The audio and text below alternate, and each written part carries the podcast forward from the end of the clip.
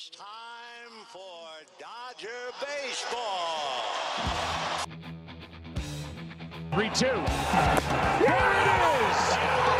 The Washington Nationals are world champions for the first time in franchise history. Behind the bag, it gets Joe Buckner. Here comes Knight, and the Mets win it. Welcome to Ducks on the Pond.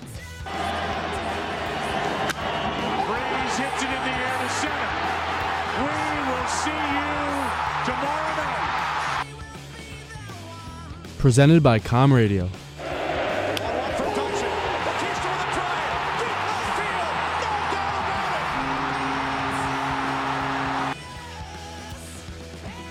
Hosted by Logan Barandis with Gabe Angieri,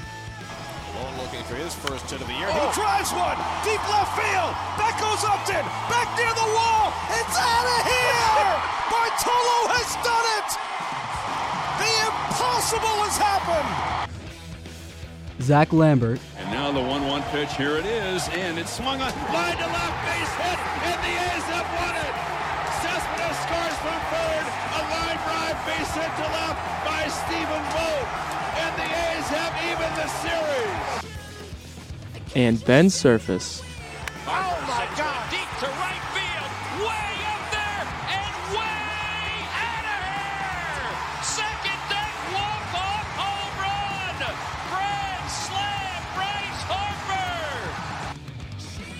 So sit back, bang some trash cans, and enjoy.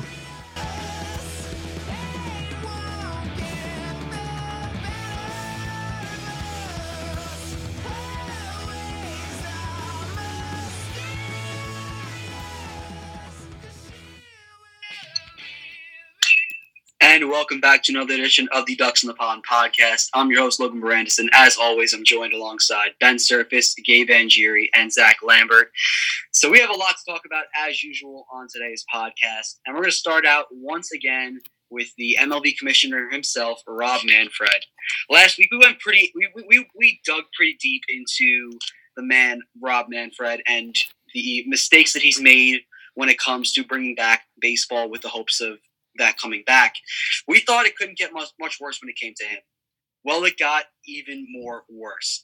In the span of four days, he went from going saying, I'm 100% sure that the MLB will return this season to right after the draft in their um, ESPN special with all the owners in every league saying that I am not sure anymore about a return from the MLB. So you have Manfred completely changing his mind on the league restarting. You had six to eight owners saying today that they want the league to just skip the season in general. That came out today. What is happening with Rob Manfred right now? Rob Manfred continues to prove why he is the worst commissioner in all of sports. Remember a few years back when everyone hated Roger Goodell? Can't get worse than him? Oh, it can get a lot worse than Roger Goodell. Rob Manfred is a joke. How can you go from saying there will 100% be an MLB season? What was it, four days later? Five days later? Be like, oh, I'm not so sure anymore. I mean, come on. It's like it's it's really comical at this point. We come on every week. We're like, what a what a bad look for baseball. What a bad look for baseball. Like we feel, we sound like a broken record, but what a bad look for baseball. What a bad look for the major for Major League Baseball. I mean, it's it's we're a broken record. It happens the same thing every week. We, they give us no reason to praise them whatsoever. Rob Manfred continues to that he's a ab- absolute clown, and it's just going downhill. And honestly, I'm not optimistic about an MLB season either right now. So Manfred might be right. Finally, I, I'm just it's baffling how this guy can in a four day stretch his opinion can change that much. It's it's a joke. Yeah, he is. He's nothing but a joke, and I love how you know last night he's on ESPN in the round table, and you got all the commissioners, and you know you got Goodell saying we should start on time, we won't miss a beat. NBA's coming back, NHL's coming back. Then there's Rob Manfred. Yeah, I, I don't, I don't think so. You know, I mean, and I understand he works for the owners, and if the owners say they don't want to have a season, his job is to represent them. He was chosen by them. He's being paid by them. That being said, his job is to bring fans into the sport. His job is to make this game money. and he has done nothing but drive fans away from the sport. He's driving players away from the sport, and you saw the the uh, slew of tweets from Trevor Bauer yesterday. Basically, I don't know if you want to say outing, but kind of breaking down for the common fan of what he perceives Rob Manfred is doing. And to me, he says he's not confident in baseball season, but I, I agree with Bauer, and I think it is a stall tactic. I think there's still going to be a season, but I think Major League Baseball is doing it anything in their power to try and save them extra money. You got the expanded playoffs, which is just another way for them to make more money uh, because that's where all the money is in the playoff TV deals. Um, so I think it's don't have to pay them as much because they won't pay them for the 76 games or whatever it is. Get more playoff games. That's even more money there. The whole thing's money driven, and Rob Manfred's not doing a very good job at covering it up. Yeah, the whole thing is completely money driven because you think about it, these owners they want to stall this as long as possible because they are they're looking at the prorated salaries. If they're the players are not going to budge off these prorated salaries 100%. So the owners are like, "All right, then let's just play as few games as possible." So they're just pushing this back and back and back. And what's going to happen is it's going to be a 50 game season. It's going to be a joke of an MLB season and the playoffs are going to be determined essentially on a spring training type of schedule. So you're looking at the owners wanting that and then they're going to make this money off of the extended postseason because, like you said, Ben, that's where the money is the TV deals. So the owners are looking really bad here, but you know, it's not just one sided either. The players are making the owners look awful, and I don't think it's entirely fair. They keep saying, tell us when and where, tell us when and where, but they're not willing to make concessions either. They're not willing to budge from this 100% prorated salary. They're like, well, we've agreed upon it previously, but that agreement was under the understanding that there would be fans at these games, which I don't know why the owners would have agreed to that in the first place. I think everybody knew there would be no fans, but the fact of the matter is, the players, if they are want to play as bad as they say they do and as bad as they're making it seem like they do, they have to make some kind of a concession. They have to think that, you know, we got to do something, maybe take a little bit less pay. Because right now, this tell us when and where is making the owners look awful and making baseball look awful as well. Yeah, and that was probably the biggest thing on social media of guys like uh, Max Scherzer, Anthony Rizzo, just basically trying to say, let's the let the players play, just tell us when and where, we'll be ready. And the guy that has all the power to just say, when and where we can play is Rob Manfred, and he is doing an awful job with the negotiations to the point where the MLB, the MLBPA, basically said we're done with this back and forth. We're done with uh, these owners just completely changing offers left and right, day uh, day in and day out, and they're not even offers that the MLBPA likes in the first place. So Rob Manfred completely botched his chance to be the first the first sport to uh, come back into the fold here with this virus still going on. You have basketball still doing a great job, football doing a great job, hockey doing a great job, as we saw on the ESPN broadcast, all the owners.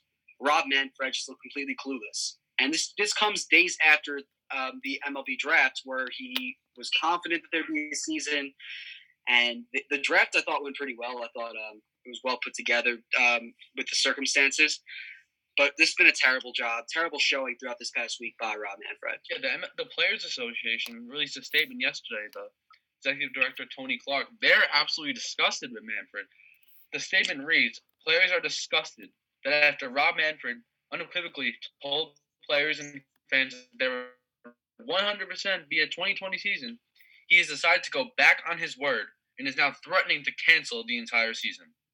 Any implication that the Players Association has somehow delayed progress on health and safety protocols is completely false. Blah blah blah blah blah.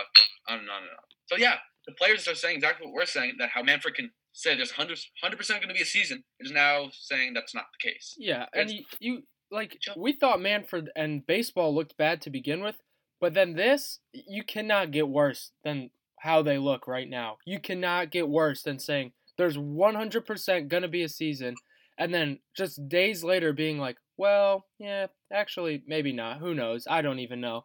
That's a horrible look. It makes him look like a liar. It makes him look like he has absolutely no control over what's going on, which, honestly, both of those things are kind of true. I don't trust Rob Manfred. I don't trust the owners. I don't trust anybody in baseball right now. that goes for the players too. I don't trust anybody. Baseball is so messed up right now that it's driving casual fans away. It's making passionate fans mad. Like everybody is just so fed up with baseball right now, and I've said it before, I'll say it again. They need to get it together and fast because other sports are coming back, and people are not going to put up with baseball's crap for too long. We should be watching spring training baseball right now. And baseball should be gearing up for a 4th of July opening weekend. And it's ridiculous that now it's being pushed back to the, you know, close to the end of July, you know, and that money has become uh, such a big factor in this. Like, I know money is important, and that's why these owners are in the business. That's why they have Rob Manfred to grow the sport to bring him money. But he's doing the absolute opposite of everything that his job entails. Yeah, but it's just that. It's what you said. It's a business. You're not always going to profit on a business. Sometimes you're going to lose money. And the owners don't seem to uh, let that get through their head. Well, what was the stat I saw the other day? The Marlins, you know, they obviously they attract no fans. Nobody in Miami goes to those games. And I think I saw, you know, they sold off, you know, the franchise for a billion dollars to whoever to Jeter and whoever else bought it who was a part of that deal. But you know, like that's a franchise that doesn't really rely on on uh, ticket sales. They are able to sell that uh, that team off for a billion dollars, and you know, teams now are complaining about they can't even pay, pay their players. You know, prorated salaries, and they're still going to be making a boatload of money in TV deals. And now any team can make the playoffs essentially because of the 50 game season that they're proposing. Yeah, the whole thing is just an absolute mess. It's just a mess, and and you know, it's it, it can't go on. It really can't. It needs to. They need to come to a, a resolution soon. It seems like they think like all the fans are stupid. Like you can't see through what they're telling you. Like it's not blatantly obvious to every fan that the owners are just trying to save money, that they're actually trying to do something for the better of baseball or like cutting deals for lesser paid players and, and punishing the higher paid ones. They're not playing Robin Hood here. They're just being cheap so they can save more money in their own pockets. Mm-hmm. All right, before we move on to our next segment, I just want to go around the room here. What is your percentage of chance that the MLB season actually comes back from 0 to 100? Honestly, right now I feel like it's 50-50. And I, last week I would probably said like 80-20, but I'd say 50-50 right now. I I got 75 25. I think this is a bluff. I I mean, I wouldn't be shocked necessarily, but I'm still relatively confident that they'll have some sort of season. I mean, I'm not optimistic at all right now, but I guess I'll put it at 50 50 too, Zach, because, again, like Ben said, it could be a bluff, but with the way things are looking right now, it's not looking promising whatsoever. And the way they've handled this so far, and the way how Manfred, the owners, the players, just haven't been able to do anything, I really wouldn't be surprised if there's not a season. So I'll put it at 50 50. I'm going to go a little bit lower here. I'm going to go 40 60 in favor of the season not resuming. Just because if, if Rob Manfred wanted the season to start right now, he would have done something about the contract. He, he would break the silence. He wouldn't say that there would be a season. He'd get the, he'd get the deal done with the MLBPA. He would just be sitting there and just kind of weighing out his options right now. But that's just my opinion on it. I, I, it, it can go any way right now. I'm not. It really can. There's no really. There's nothing like that's convincing that's, that's saying like, oh wow, the season's gonna happen. There's nothing that's convincing me to say that, which is why I just can't put it above 50-50 right now. All right. So if the season would be suspended, this would be the first time since 1994, which um, lost a lot of fans once the league actually came back. And they didn't really gain a lot of those fans back until a very popular, very famous home run chase back in 19, uh, 1998 between Sammy Sosa and Mark McGwire, which was a featured ESPN 30 for 30 doc, Long Gone Summer, which took which um, aired last week on Sunday. Both both of those guys broke Roger Maris's longtime record of 61 home runs. If you didn't see the doc, it just basically went into that 98 season where the MLB was at the time, which was trying to regain fans after the 94 strike. A lot of those people left because of the uncertainty around the MLB, which is something we're seeing right now. And then Mark McGwire comes and he hits 70 home, run, 70 home runs. Sammy Sosa hits 68. Just how much fun that season was. That was kind of what the documentary was. They went into the aftermath of the uh, steroid era, what that meant for what, what that meant for that season, what how that kind of placed an asterisk on the events that happened during that season. But if you haven't seen the doc, I suggest check it out. It was a pretty it was a pretty interesting watch. But this brought up some questions about the steroid era in general. Guys like McGwire, Sammy Sosa, Barry Bonds, who were in that era, who put up the stats that they did, are they Hall of Fame worthy, even though they took steroids? Well, my take on this is this. If you take steroids, you do not deserve to be in the Hall of Fame because you cheated. Your memorabilia can go in. Like all the bats that hit the record breaking home runs, the balls, the cleats. That I'm okay with having in there because you can't deny that those numbers, those things happened.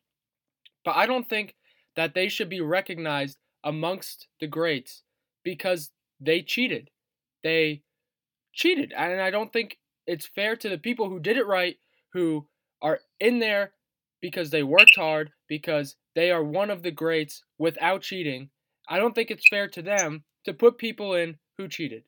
Now, like I said, put their stuff in because you cannot just black out this time from baseball history. You cannot just say it didn't happen. You can't say Barry Bonds doesn't have the most home runs all time. And you can't go to a museum that highlights all these records and stuff about baseball and just not have that there. But what you can not have is Barry Bonds. And when someone asks, well, why isn't he here? Why is all his stuff here, but he isn't? It's because he cheated. Yeah, I think you nailed on the head. They cheapened all these records. I mean, I'm sure guys were taking some performance enhancing substances way before them, or guys who just weren't outed like they were.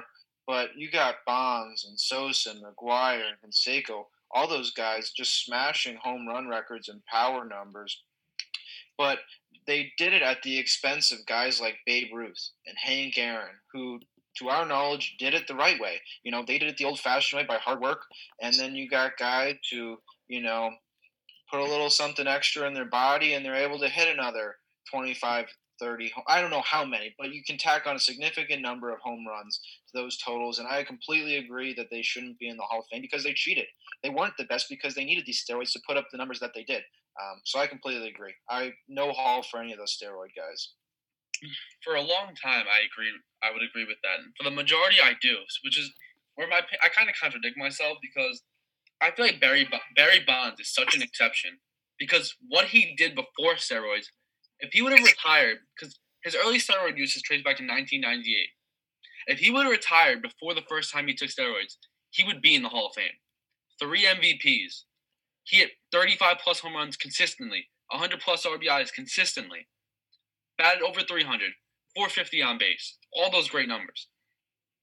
It's just, I get the fact that he cheated, and that does take something away from me, even though he did it afterwards. But he was such a great player before steroids. I, I think he's an, ex- an exception, but again, I that would never happen because if you put Bonds in, you have to put them all in because he took steroids. It's the, at the end of the day, he took steroids at some point in his career, and that helped him break the whole time home run record and all these other records. It's just such a, it's just such a shame that he did that because he was such a great player. He was on he was on he was going to be all famer before that. But then you think about it too that now forever in the home run record book, so you'll have Barry Bonds ahead of guys like Hank Aaron Babe Ruth, and you got Bonds, a guy who didn't deserve to be there because he cheated.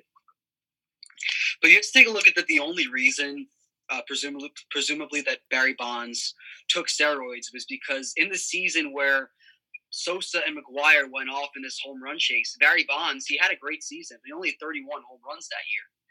He didn't like that. He was one of the best players in the league, and he had guys that took these steroids, were putting up better numbers than he was, and he, and they didn't deserve it. So he, he, I think he just wanted to kind of show them who was number one, and he went on these amazing home run streaks after the 98 home run chase. But when it comes to other guys like McGwire and Sosa, the impact they had on the game, even though they took steroids, it was massive because they the fans they brought back who left during that 94 strike, it impacted the fan base that we know today. I know that Sammy Sosa, he said in the doc that he doesn't regret doing what he did. I'm, I think McGwire said the same thing as well. So would would they be put in the hall? I'd say not. But I think there are specific cases, like Gabe said, uh, especially Barry Bonds, who should be considered to be put in. But that does bring up the fact that if you put a guy like Barry Bonds in, you have to consider McGwire, Sosa, Canseco, all these other guys who did the exact same thing. I don't think I don't even think Barry Bonds should be. I think once you take steroids, you forfeit your ability to be in the Hall of Fame. Like A Rod, anybody, anybody who takes steroids ever. You take steroids, you are no longer a Hall of Fame eligible player. Like if Pete Rose is not going to get in the Hall of Fame, then somebody who cheated does not deserve to be in the Hall of Fame. And you mentioned like, well, he only Logan, you mentioned he possibly could have done it because, you know, Sosa and McGwire were doing it. But I still don't think like that makes it right. If anything, that makes it like worse that he was like, okay, well, they're doing it, so now it makes it okay for me. If he would have just stayed true to himself, he would be heralded as probably one of the greats. But he didn't, and now we look at him with a huge asterisk next to his name. It was against the law too. Like it was you it was illegal to take steroids in the United States at the time. It wasn't just outlawed by Major League Baseball. Like you literally weren't allowed to be using these substances that these athletes were doing anyway. That's why you saw guys like Roger Clemens, Mark McGwire in federal court. It's just such a shame that he did it though, because I know I agree, I agree that once you take steroids, there's an asterisk next to your name. But this the Hall of Fame track that Barry Bonds was on, even bef- before steroids. If you cut off the entire second half of his career after 1998, he's a Hall of Famer that first half of his career. He just is, and I feel like he's. You can't take away his greatness either just because he took steroids. I I agree with mostly every player that took steroids that you can you can't consider them for the Hall of Fame. And I know that Barry Bonds will never be the only person with steroids to be inducted. That will never happen. It's either no one or everyone.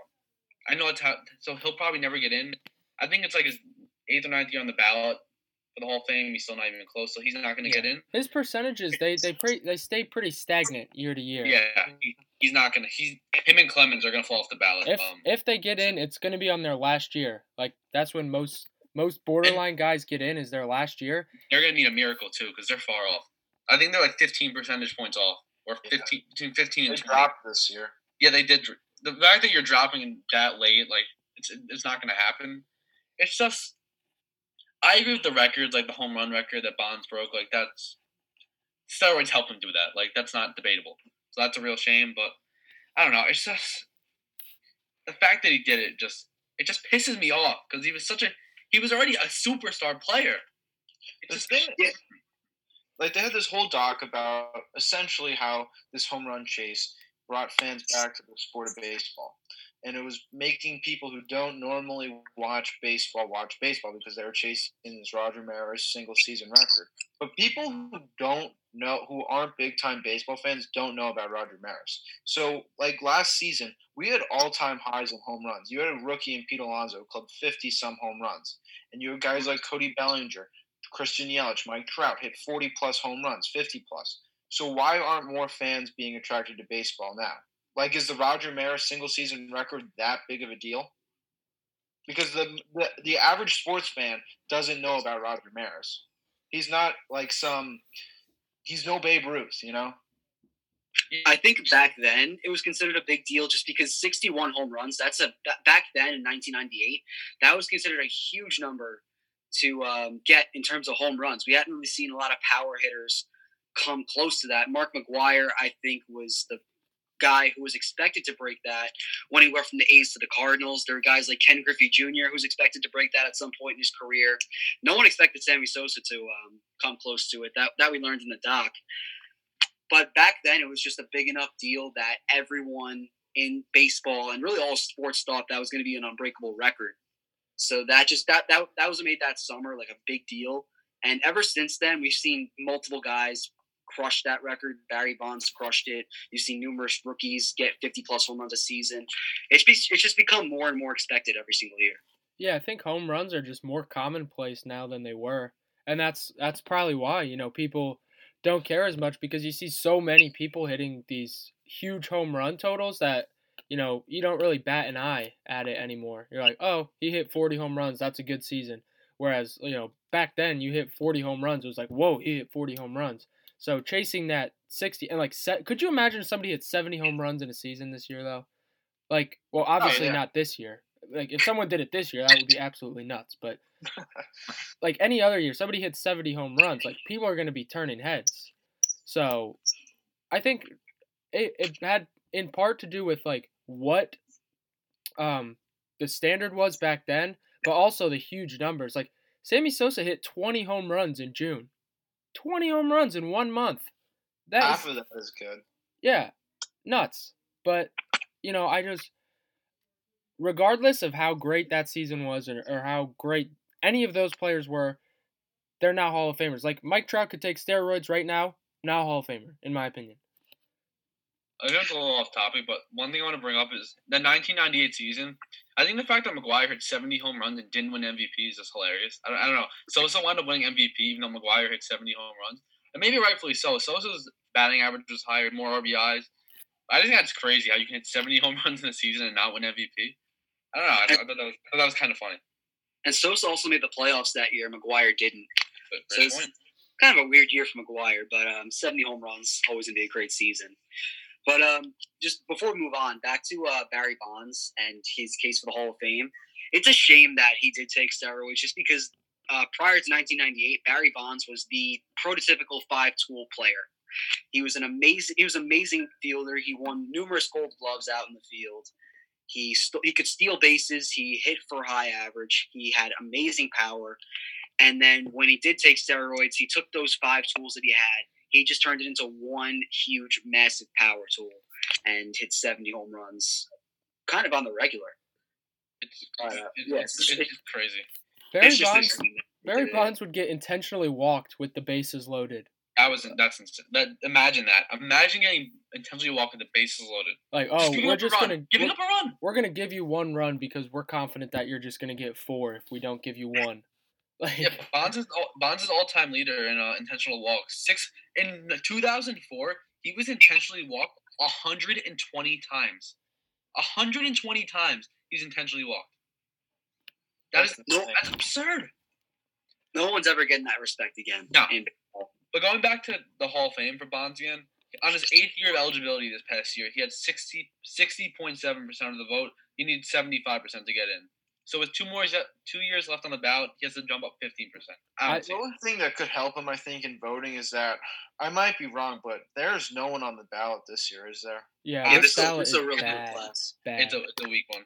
Yeah, that's what I thought. So I mean, now if you see no growth, then you know that's it. If Yeah. there's a year to get it, it's this year. Yeah, Yeah, it is. Yeah, but these writers are these writers. I you you never know what these voters are gonna do, man. If Some Jeter doesn't get never- hundred percent, I I don't like. I don't think Jeter was the greatest ever. But if you ask somebody, is Derek Jeter a Hall of Famer? Like, what are they gonna say? Yes. How how can you say no? Uh, But he didn't get hundred percent. Like, I know it was just one Oh, vote but- off, but still, like, I whole thing is so stupid. It was like Ken Griffey Jr. should have gotten 100 percent of the vote, and he. there's too much hype opinion. in being unanimous. Yeah, if, if- but my thing was like Jeter obviously deserves to get into the Hall of Fame 100. percent Obviously, he's like you said, Zach. If you ask someone, is Derek Jeter a Hall of Famer? Yes, obviously. But the fact that Ken Griffey Jr. did not get 100 percent of the vote just it just pisses me off because like how does Ken Griffey Jr. not get 100 percent of the vote? 100 percent of the vote. Is that not ridiculous?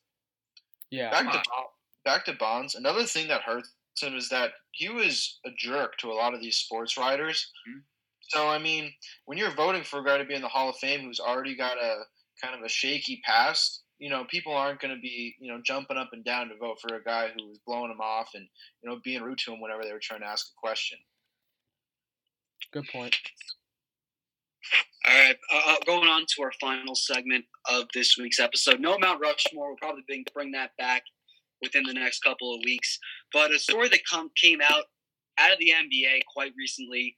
He's been in the news a lot uh, throughout his career, but Kyrie Irving makes his return to the news. He spoke out for first not wanting to return to the NBA's plan to play in Orlando with the Brooklyn Nets, just because out of concerns that he would be boxed out of the rest of the, the uh, country with what's going on around with the uh, racial protesting. He he felt that he wanted to be a part of that. That's what was thought of to be the reason why he didn't want to go to play in Orlando. But now, right before we started filming today, Kyrie Irving said in a group text with a bunch of his Brooklyn Nets teammates that he wants to start his own basketball league. Com- a complete twist of a complete turn a, a complete turnaround for any athlete. For Kyrie Irving, it's somewhat expected, but to start your own league in a conversation between probably like ten players, that's just a little bit bizarre, even for a guy like Kyrie Irving. Dog, Kyrie's got he's got a couple screws loose, man. Like he's not all together up there. There's there's some dude. Like what is what is his issue? Kyrie is a great hooper, but when it comes to like Logic? thinking logically, he is just not there. He's just not there. He's a flat earther too. I know. Like is. But like, I don't understand. Like, if you if you don't want to play because of the whole racial protest, you don't want to take attention away from that. Okay, I get it. But starting your own league instead? What? Well, even It doesn't make sense. the idea of taking atten- not wanting to play because you're taking attention away from the protest doesn't make any sense to me because they're talking about the NBA starting, you know, weeks down the line, like a month or so away. It's unrealistic to think that these protests will still be going on in the same magnitude that they are now. I mean, I movement great, message great, but it's just unrealistic to think a protest can carry on for that long, months down the line. Um, but then when you think about what what he could do with that platform in the NBA, being a league that is dom- predominantly African American, you can reach so many people. You'd have the national stage. Every single American would be watching the NBA, whether they're basketball fans or not. And you could you could send so many positive messages to help this movement by playing in the NBA. It doesn't make any sense. I feel like not playing basketball could essentially hurt this movement. It definitely, I don't think playing basketball would hurt it. if you want to protest, what better way to protest than in front of absolutely everybody, in front of millions of people? What if you want to give money to the cause? What better way to give money than to make millions of dollars and give it? Like Ed Davis said, we should play because we're gonna make money and then we can give that money to the cause. Like I am all for these protests. I think it's great. And Ben, like you said, I I just when I heard this, I was like, I don't I don't really agree with this.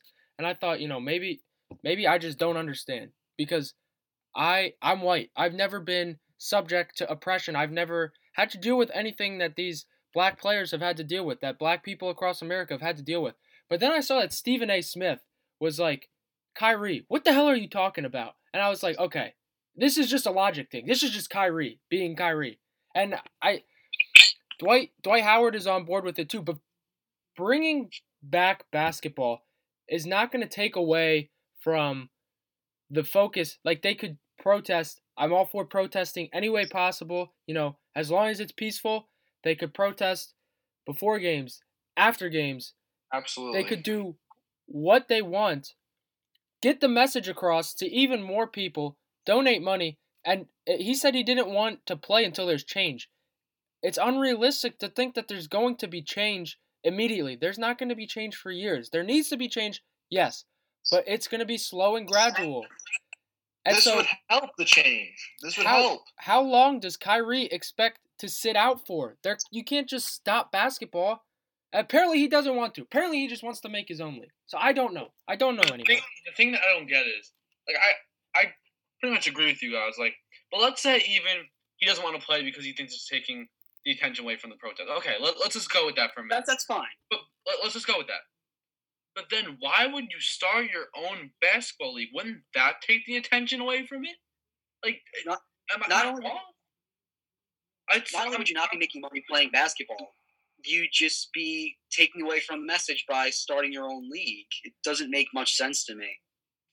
You would have entire teams protesting. It wouldn't, or not, I shouldn't say protesting, representing this movement, whether it be kneeling, locking arms, whatever it is. You would have entire teams. It wouldn't just be a few players. You would have everyone in that arena. I mean, it is no fans, but you would have every team personnel kneeling and representing this movement. It wouldn't be like this is just swept under the rug and forgotten. If anything, I think this might bring awareness to even more people, you know, who, like you were saying, Zach, are, are white and, you know, aren't as educated about this because they never had to deal with it. This is a perfect opportunity because every TV, every mobile device will be glued to the NBA. Yeah, and imagine like an interview, a post game interview. You could talk about it. You there are so many ways to get this message across through basketball. And this might help with the violence too. People need an outlet. People are used to being able to like relax at the end of the day and and watch sports. Now sports are gone. The world is not the same world that it used to be. The norm the normalcy is not there. So to bring back some of the normalcy, and I get it. You don't want to bring back all of the normalcy because with that comes complacency and we don't want complacency right now. We want change. But to bring back some of the normalcy to help ease people's minds, to help mental health because you know, people are struggling with mental health right now. It's very it's a very hard time for a lot of people. To bring sports back would help with mental health. There's I don't see a negative in the NBA coming back. And I don't know where Kyrie is getting this negative from. I, I just there's so many opportunities to continue this message, to grow this message. It's not going to shut it down. I feel like bringing basketball back grows it. If anything, I feel like it helps it. Am I wrong? I mean, for, for an outspoken player like Kyrie Irving, going to Orlando and being able to kind of share your message, I, I think that he would be the biggest impact eh, to that message, to the Black Lives Matter message, if he was there. If all these players are quarantined together too, why can't they come up and do something together? Imagine how powerful that would be. You see just you see all 22 NBA teams together. Think about that. It, uh, uh, I don't know. I don't know what he's thinking. I'm, I'm kind of speechless. I, I mean, it, it, just doesn't make sense to me what he's thinking. Like the whole starting his own league thing is just really throwing me off. I, like the, the just right there, just, just no, no, nothing else to say. No. But but think about this though. There's a there's a snitch in that group chat though, because it's apparently it was only with Nets players. So who's the snitch? Kevin Durant. Yeah, got it. It has to be KD. Um, it had to come out somehow. Yeah, how, how did that get leaked? There's got to be a snitch in there. Gotta be Kyrie probably leaked it himself. I, I wouldn't be surprised. I wouldn't be surprised if Spencer Dinwiddie. The guy throws me the wrong way. Always, always, always throwing shade at the Knicks. That guy. It's just Spencer Dinwiddie. Nah, probably KD. Uh, but no, I honestly wouldn't be surprised if Kyrie leaked it himself because you know. You know what? You know what it is. Woj, Woj probably has a secret number and disguises as one of the players, and Woj is actually in that group chat. Woj is a god. It's got to be. That, that's got that's got to be it. It's Woj. Woj, Woj is actually in that group chat. Woj bomb. Woj plays for the Brooklyn Nets, actually. he plays for the Brooklyn Nets. He's just on the bench every night. All right, with that, that is going to wrap it up for this week's edition of the Ducks in the Pond podcast. For Gabe Angieri, Zach Lambert, and Ben Surface, I'm Logan Brandis, and have a great day.